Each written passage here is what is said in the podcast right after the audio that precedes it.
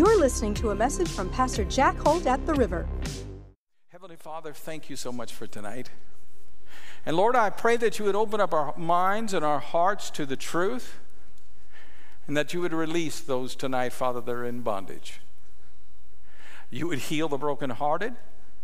You would encourage those that are in a state of hopelessness. And you would minister by your Spirit. Father, we thank you for all the fruit tonight, and we give you praise in Jesus' mighty name. Amen and amen. Go ahead and be seated, everybody. Tonight, I want to minister to you on the topic failure isn't final. Say it with me failure isn't final. In other words, it's never final when you continue to believe in God, in His grace, in His power to deliver you. It's only final when we quit believing in the midst of a trial. And tonight I'm preaching this because I believe that many of us are in this bowl of difficulties right now. And you got to realize that your faith will never fail if you keep trusting in God, keep looking to Him. That your failure, which seems to be at this point or that point in your life, is only a stepping stone. It's only a hesitation to greater things. The greatest you've ever seen in your life is just ahead of you. But you've got to believe. You've got to continue to believe and not be enveloped by the doubt the, that's in this world. In 1 Corinthians 10 13, there's a verse. It says this that when we are tempted, God won't let us be tempted beyond what we can take. The word temptation is also the same Greek word for trials. So we could translate it this way that God will not allow you to go through a trial without you also providing for you a way out of the trial. And in the Greek, it's actually talking about a narrow path between a mountain pass. In other words, God will always give you a way out of your trouble if you keep trusting in Him, keep believing in Him, keep following Him with all your heart, He will always give you a path out of it. But you have to continue to believe and not withdraw and not doubt, but believe because failure is never final when you're in faith. It only seems like it's not working, but if you stay in faith, it will eventually bring the miracle into your life that you desire and the one that your family needs and their family needs. Now, I want you to look at this verse with me. Look over in Isaiah 38, and I'm going to teach you something to start with that I think will really help you, and that is to teach you the difference between prophecy, that is predictions of behavior, and prophecy that is set and can't be changed. Look what this story says. It says, In those days, Hezekiah was sick near, near death Isaiah the prophet, the son of Amos, went to him and said to him, Thus says the Lord, Set your house in order, for you shall die and not live. Then Hezekiah turned his face towards the wall and prayed to the Lord and said, Remember now, O Lord, I pray, how I have walked before you in truth and with a loyal heart, and have done what is good in your sight. And Hezekiah wept bitterly. And the word of the Lord came to Isaiah, saying, Go tell Hezekiah, Thus says the Lord, the God of David, your father, I have heard your prayer, I have seen your tears. Surely I will add to your days 15 years. And I will deliver you and this city from the hand of the king of Syria, and I will defend this city. Now, in the story, he gives them a sign, and the sign is the sundial is going to turn back, and that's going to be the sign that he's actually going to be given an additional 15 years. I want you to see the severity of the situation. He's in a war with another army. They're more powerful than he is. And then to make matters worse, he gets sick. And the sickness is quite severe in his life. And the problem is that Hezekiah doesn't have a legacy, he doesn't have a son to hand his legacy down. And so he, he, the prophet tells him, Get your house in order, which means get your, get your affairs fixed up because you're not going to make it. Now, that is a prophetic word that came from the Holy Spirit. But notice, he doesn't settle for that failure. Instead, he prays in faith for it to be changed. And God hears his prayer and adds to him 15 years. And within that 15 years, he gets an heir. And his legacy is passed on. Plus, a little bonus on top, they win the battle. They will the, win the war. Amen? But what I want you to see is that there is a type of prophecy in Scripture where God basically says, if you keep doing the things you're doing right now for this period of time, it's going to result in this kind of action. It's a predictive prophecy that if you stay in the certain mode you're in, it's going to result in this. There's prophecy, on the other hand, that can't be changed. But I would say the majority of your future is determined by your faith. There's things in history that, that Jesus won't change, but the majority of what can happen in your life can be changed by your faith. In other words, if you don't lay down and just accept what's going on, say, Lord, I'm going to seek mercy for this because, Lord, I'm not receiving your best in this situation, and I want to receive your best in this situation. And you press in and you pray. That's why failure cannot be final when you stay in faith. Even if the verdict is death, God still pours out grace. So you follow me? We need to be the type of people that will determine to ourselves that, listen, my best days are yet to come.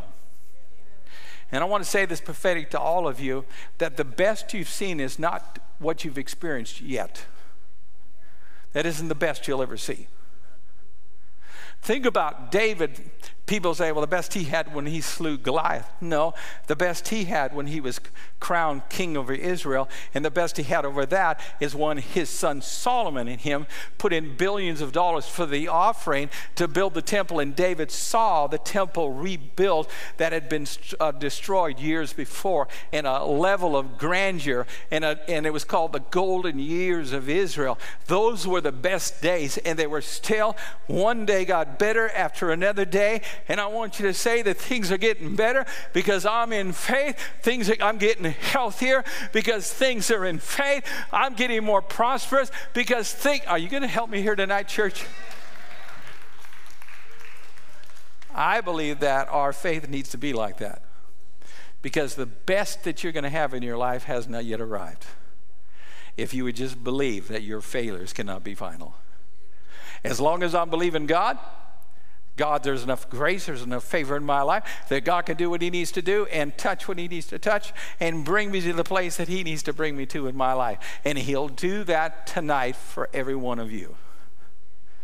Now, I'm going to show you some truth tonight that I believe will make it very, very easy for you to be blessed. Are you following me? And I want you to write this down. It's a very important truth. Negativity will make you subject to the curses that are on this world. Being positive will make you subjects of God that are on this world. In other words, if you want to walk in the blessing of God, you're going to have to determine that you're going to have to be more positive than negative in your life. You remember Romans 3 says that we're all sinners and come short of the glory of God. I'm going to remember that verse. Well, when a person is a sinner and doesn't know Jesus, they have what I call a bent towards negativity because of the sin in their life. You see it, for instance, with the Garden of Eden when Adam and Eve had sinned. How did that happen? When the devil tempted Eve, what did she tell him? She said, God doesn't want you to eat the fruit because God doesn't want you to be like Him. In other words, the devil described God in a negative way, not a positive way, not a way that's pure and right. And that was the temptation. What resulted after they sinned? Adam says, Lord, it's that woman that you gave me. And the battle of the sexes started out. Negative perspective.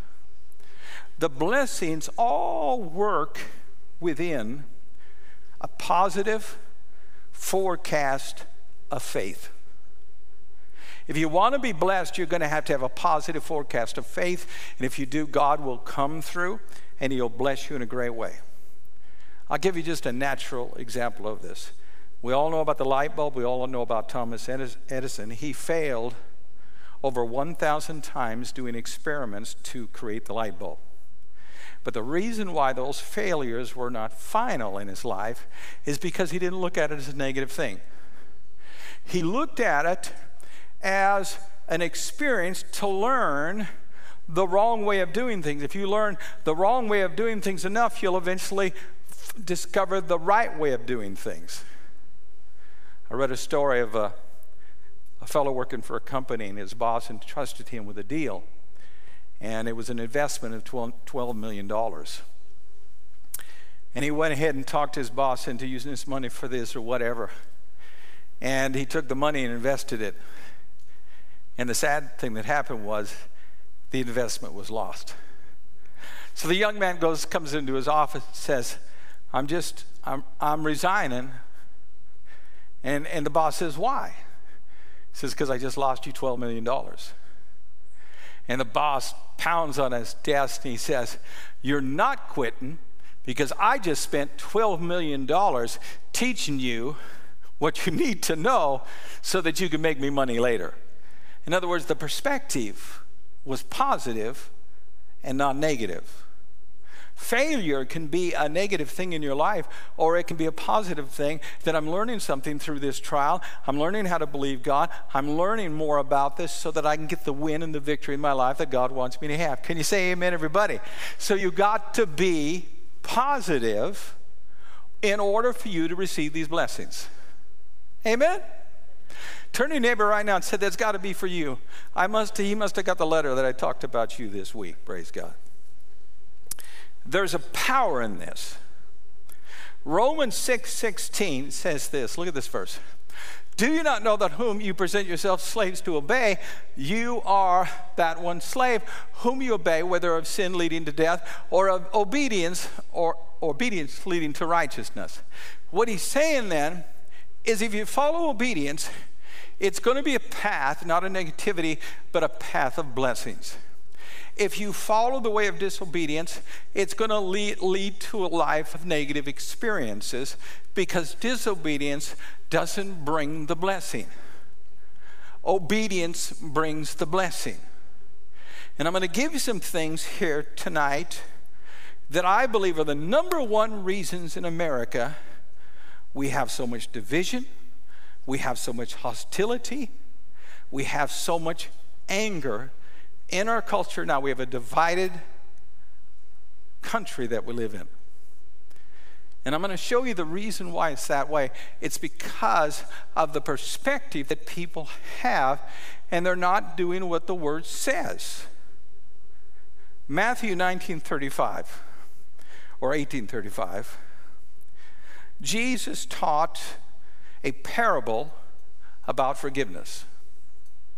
And in the parable, he takes a servant that owes his master all this money. It's more money than he'll ever be able to pay off in three lifetimes. I've calculated it.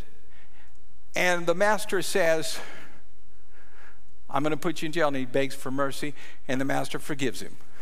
Well, he goes off, and he has people that owe him money. And they beg for mercy, but he won't give them mercy. And then Jesus said that the person that does not forgive, he'll hand them over to the torturer until they pay the last price. What's he talking about? He's talking about delivering you over to demonic oppression when a person walks in unforgiveness. Now, look, put, the, put it up on the screen again, that verse. I want you to see how he describes it. So, my heavenly Father also will do, do to you if each of you from his heart does not forgive his brother his trespasses. In other words, love is a key here.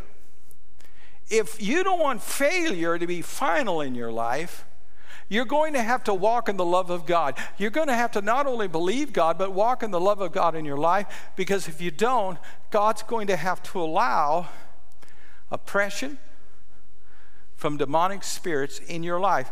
Because when you go negative like that, it opens you up to demonic spirits and oppression. In America today, America is the most medicated culture in existence right now. There are more people on drugs to go to sleep There's more people on drugs to cope with life than there's ever been in America before. Why? Because we are angry at everything, we're angry at everybody, and we're walking in unforgiveness, not only in the church, but outside of the church. And that's why there's such an impression that is in our culture today. The Bible said we're to love one another as Christ loved us. Jesus loved one another, loved people before they ever even repented. He loved them before they ever said, Lord, you'll be Lord of my life. Think about the next time when your husband or your wife disappoints you or uh, your boss does something to you you don't like. We need to be a people of love, and then failure will never prevail in our lives. But when we get out of the love walk, it creates a problem in our life that is overbearing and overtaking. Now, one of the issues that I've always dealt with forgiveness is this How do you forgive someone that doesn't repent? How do you forgive someone that continually abuses you? How do you do that? Well, Jesus said it this way. He said, in a perfect world, when, when one person does something wrong to the other and he says they're sorry, then you can have a reconciliation that occurs between those two people. But sometimes the other person won't say they're sorry. And therefore, we still need to offer forgiveness, but there isn't that measure of reconciliation that would be there if they were to turn from their sin. Are you listening to me so far? Now, the question is how do I know then if I've really forgiven people in my life, how do I know that? How, how do I know if it's not just in my head? Oh, I forgive you. Because Jesus said that if you don't forgive from your heart, it's not going to work. So, how, how do I know for sure that I have actually forgiven somebody that has wronged me? How do I know that? I'm going to give you the key to it. Ephesians says this be angry and sin not. It's all wrapped up in the idea of anger. If anger is prolonged in being angry, it produces resentment. And anytime there's resentment, there's unforgiveness. So if you get up every day and you're angry, you're in a state of unforgiveness.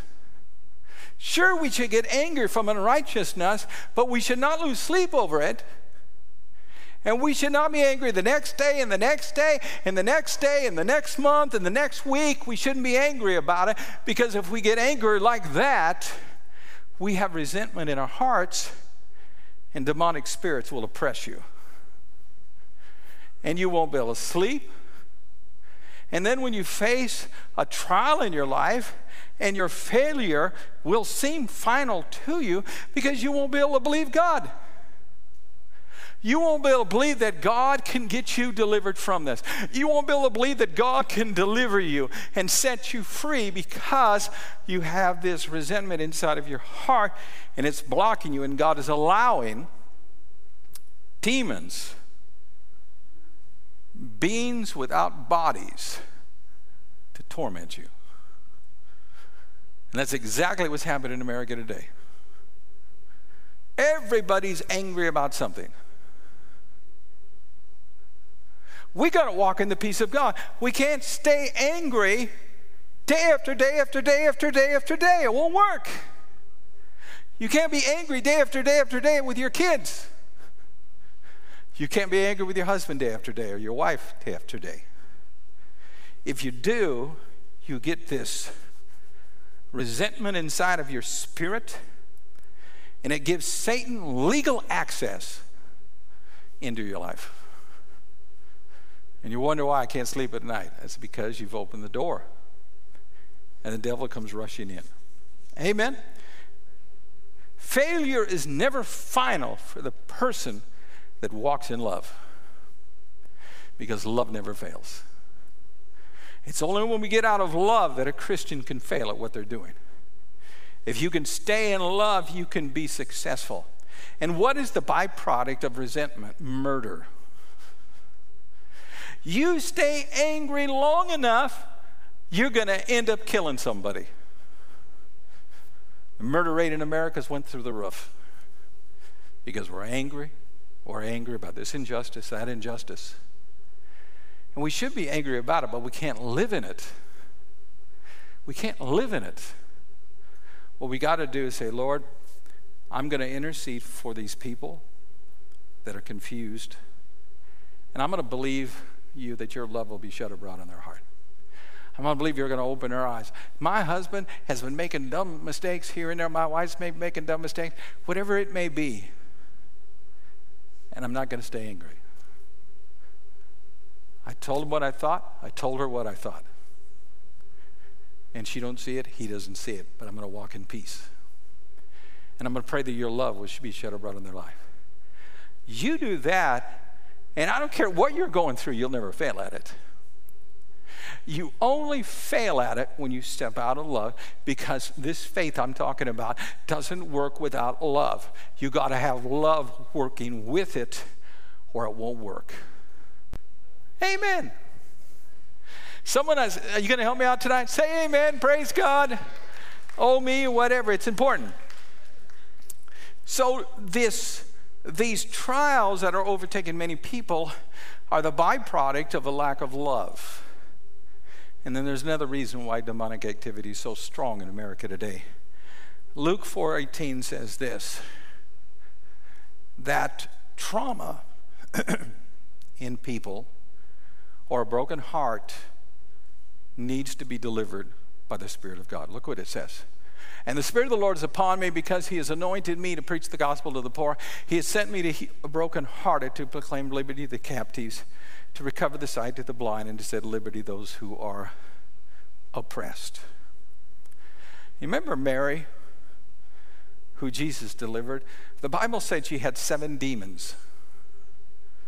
I'll guarantee you that those demons came into her life because she had emotional trauma in her life growing up at some time. Maybe her father molested her. Maybe she was an orphan. There's no way you can get demons without some type of trauma in your life. And we have a whole society that's trying to medicate the trauma rather than cast out the demons that bring the oppression. And I'm not talking about people who have a chemical imbalance that needs a medication. That's a completely that's a physical issue. That's not a spiritual issue. But I'm talking about the hundreds of thousands of people in America that are trying to medicate rather than just get delivered. And that's why there's no peace. That's why there's no victory. And that's why trials, it seems like whatever they go through, I fail at it. Whatever I try to achieve, I fail at it. Failure has a grip to it when you're oppressed to the enemy like that. And so tonight, as we look at this, I want you to ask yourself this question Have you had trauma in your life? Have you lost a loved one? Have you been through a divorce? I met my sweetheart at 15 and a half. We got married at 19. And I haven't had that trauma, but I've ministered to thousands and thousands of people that maybe had the same story in the beginning but ended up divorced. Husbands unfaithful, wives unfaithful, whatever, disease sometimes, break up relationships. And there's a trauma inside of them, and the trauma is so bad that the anger and the and what happened to them is so severe that anger just it becomes huge resentment inside of them. And, and it hinders them from what God wants to do. And and they try to forgive maybe verbally but they can't do it. Well the ministry of Jesus and the name of Jesus can break that heart that is oppressed. But after you get released you got to walk in love or Jesus said, once a demon comes out, he'll return with seven more demons, seven times as bad as it was before. And when Jesus preached that, he had delivered many people from demonic oppression. And he knew that if they went back to his, you know, they avoided his teaching, didn't do it, that something worse would happen to them. And the same thing is American in the American church today. We got too many churches that don't believe in, in the devil and demons. Religion says that doesn't fit in with our culture. That's you know because we magnify science, whatever. The reality is we're in a fallen world, and there are demonic spirits out there oppressing people. And only the name of Jesus, only walking in the truth, can set a person free, and we can't avoid that. And I'm not trying to put down any denomination, but if we don't preach the whole gospel, how are we going to deal with the adversary? that comes at us and tries to oppress us. If you had trauma in your life, don't jump up and down. If you had that hurt, hurt so bad inside and you're so mad that someone did that to your kids, without forgiveness, without the love of God, demons will keep coming at you. The Bible says, give no place to the enemy. And how does it do it? It says, be angry and sin not, and give no place to the devil. He uses anger as the number one reason why we give place to the enemy. Why? Because anger breeds unforgiveness. Are you following me? Amen. And what does it mean to give place? It means you give him legal access into your life. And even though you pray in the name of Jesus, you won't get the protection that you need because he's found a door into your life because you're not walking in the will of God. James 5:12, look at this verse. But above all, my brethren, do not swear either by heaven or earth or with any other oath, but let your yes be yes and your no, no, lest you fall into judgment. We mentioned this Sunday, but I mentioned it from the words of Jesus that anything behind yes or no comes from the evil one. I bring this out for one purpose. There's reasons why people are oppressed. And one of the reasons is false vows. When I say swearing, I'm not talking about the F word. I'm talking about people who swear falsely. And they put themselves in a bondage that they can't seem to get free from. I give you a true story about a young girl. She grew up in a dysfunctional family and she got into witchcraft. So she goes to this cult meeting, and in the cult meeting, she has to make a vow to the devil that she will never be committed to Christ. She makes that vow, and all of a sudden, she finds herself oppressed by evil spirits to the point that it's driving her absolutely crazy.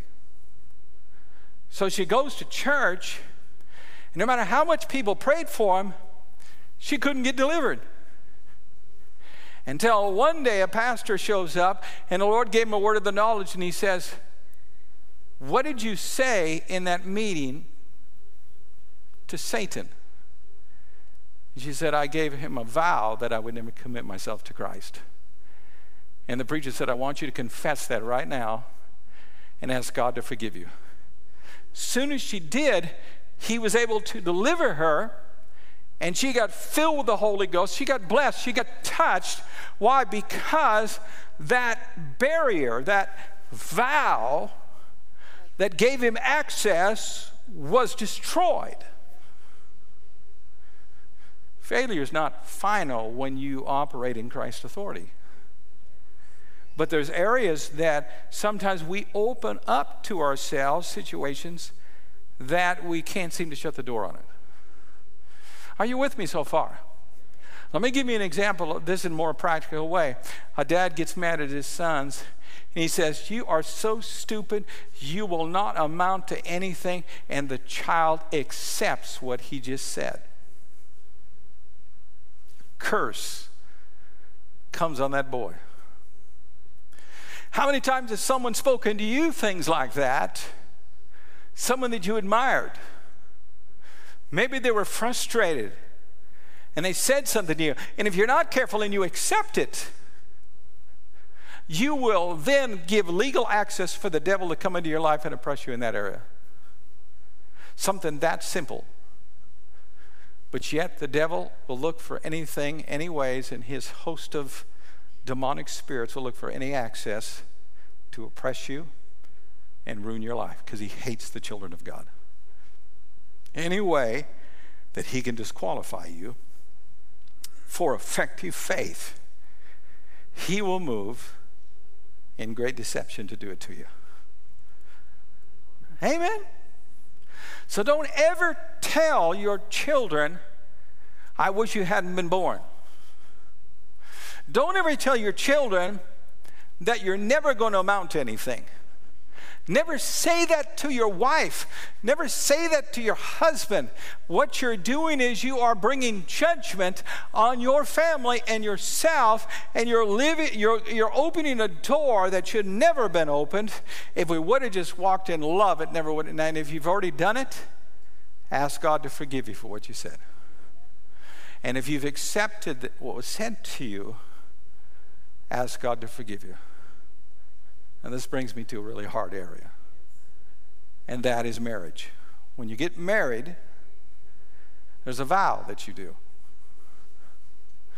Better for worse, richer and poor, we all know it, right? There's a vow. What do you do when you break that vow? I'm telling you how to be delivered. I've dealt with many couples that are divorced, and you can be free but you got to deal with the vow that you broke. You got to go to God and say, God, I broke this vow. I am sorry. I confess that sin, Lord. Remove that from me right now. Cleanse me from it. And then the Lord will be able to help you with the next relationship that you have or the next or whatever. But if you just assume it's no big deal, it is. I've seen people been in situations like that, tormented and tormented and tormented and tormented. And finally, after the fourth marriage, they finally got the revelation from this and realized that they've been breaking vows for years. And that's why they're having such a struggle right now. Amen. God isn't looking for perfect people, but He does want people that'll admit when they blow it. Because He needs to cleanse you. Once He cleanses you, then the angels can be about you. Once he cleanses you, then when you offer up a prayer, there's authority and power in it, but you've got to be cleansed by the forgiveness of Christ, by the blood of Christ. And I know that when you come to Christ, that all your sins are forgiven, past, present, and future. And in eternity, you'll never give an account to one of those sins. But what about the ones in this life that need to be forgiven? Not just in the life to come, not, not all who we are in Christ. What about right here? Amen. Turn to somebody and say, I'm so glad you're getting a hold of this message tonight. Because I really believe this will help you. Now, let me take this a little bit farther. I've heard people in religious denominations saying things like this I will never pray in tongues. I'll never pray in tongues. I'll never lift my hands on the Lord. I'll never clap. Do you know what you're doing? You're, even though you don't know what you're doing when you say that, you're making it next to impossible for you to receive the fullness of the Spirit.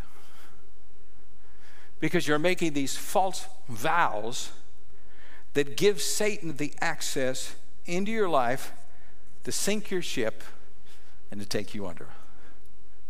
Because failure is never final when you walk in His truth.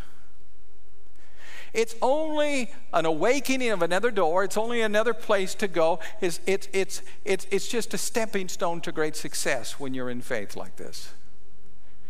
But if you allow these things in, it'll mess you up. Let me give you another area that brings demonic access into your life. Matthew 7, verse 1 and 2, put it up there. We could quote it, but let me just say it. Judge not that you may not be judged. For with judgment, for with what judgment you judge, you will be judged, and with measure you use, it will be measured back to you. Wow. Do you know what that means? It means to the degree, the way in which you judge others, God will judge you. Listen, I know all about this because as a young preacher, I thought I knew everything. I was extremely critical about people's behavior. And then I started to discover that God was dealing with me very harshly. Every time I messed up, He dealt with me very harshly. And that's because I was dealing with other people harshly. Here's what I've done I, I see people do stupid things. And I might say something like this This is what I would do if I was them. This is what I do. But I really don't know what I would do unless I was under that pressure. I really don't know what I would do unless I'm tested with the same thing they're tested with. All I can do is tell you what I, I, you know, I think I would do, but I don't know for sure if I would. If it was my marriage is going to fail because of this or that, unless I did this. That's judging in mercy. We judge other families, the way they raise their kids. Remember, it'll come back on you. Or we judge the way someone lives. They don't live as holy as you are. They don't have it all together. Maybe they smoke. Maybe they, you know, do a little bit of this or that, and, and we're really harsh on them. I would never do that. Well, now, now be careful because you're not in their shoes. You don't know the pressure they're under. You don't know the mindset they're under. You don't know their upbringing. You don't know where they came from. People need to be judged in mercy. That's why you have to consider yourself and put yourself in their, their shoes when you judge someone. Yeah, my shoes are different. I got my bills paid, live in a nice house. My wife's nice to come home to. Come on. They may be in a completely different situation. They may be married to the Antichrist himself. They may be in great oppression. And we need to be what we need to walk in love towards them. And to try to help them and pray for them. But not assume that. Don't judge with brashness or criticalness or harshness. Judge in love.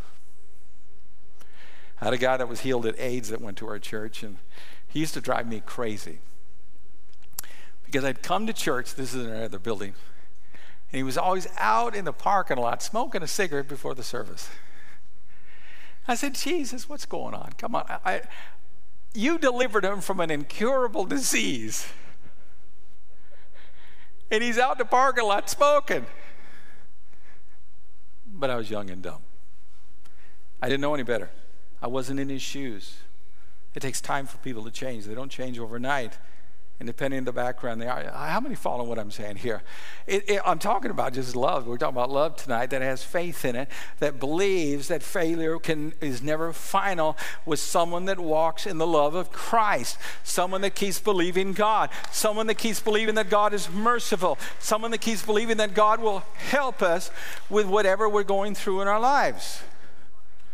And we would be that way. We could, we could help the drug addict, we could help the prostitute, we could help the immoral person, we could minister to them, but because we get it all messed up, we don't always do that. And then we wonder why this hailstorm comes on us spiritually when we have not been kind to others.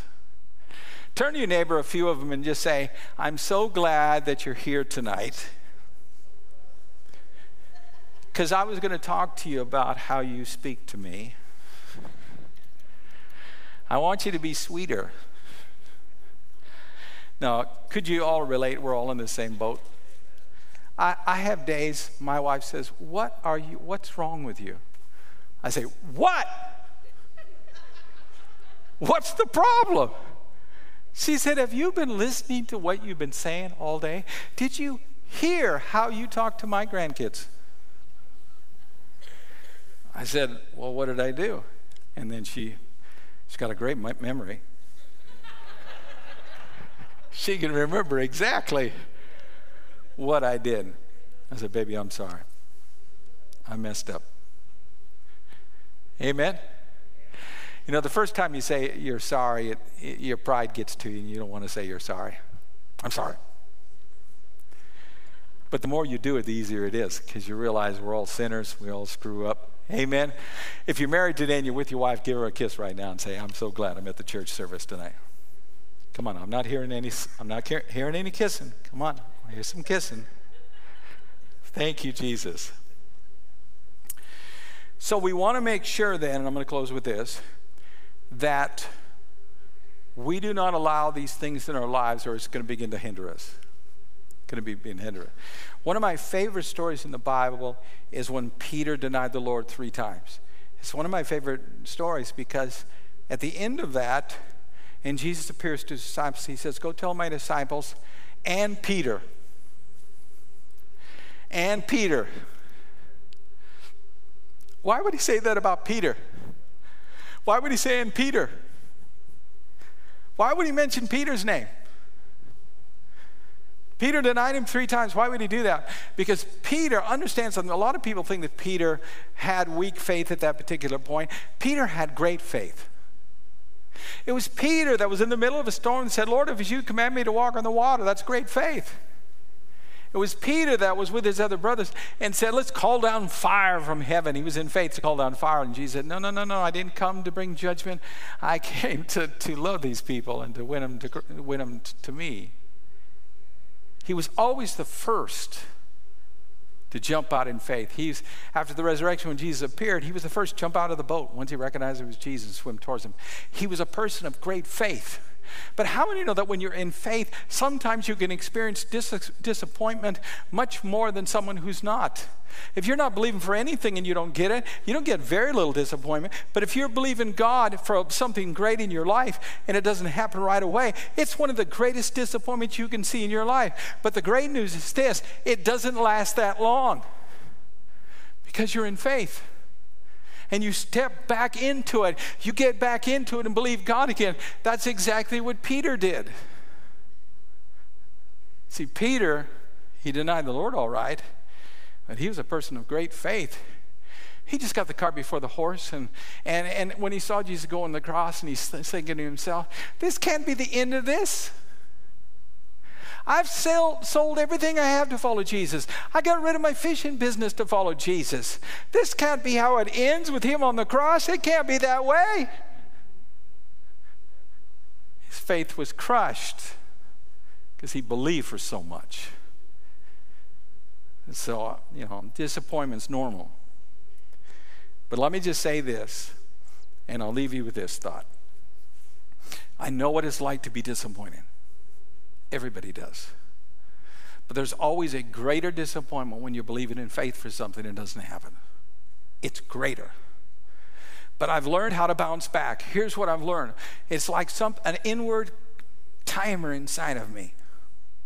I know when I get really disappointed about something or discouraged, I may complain for a few moments, but I know I can't stay in that state very long. It's like a deep well. If you get down in that deep well and you stay in that deep well too long, you begin to sink in the mud and eventually you get overtaken from it. So you can't afford to be down that long. You got to get back up and say, Hey, I'm sorry. I was. I was negative. I'm sorry I had a negative expectation and begin to believe God again. You do that, sure, you may go through disappointment, but you'll bounce back. And when Jesus says, Tell my disciples, he'll mention your name too, because you're in faith. Thanks for listening today. For more messages like this one, check out our podcast, River app, and our website at theriver.church. We're the river, and we're doing life together.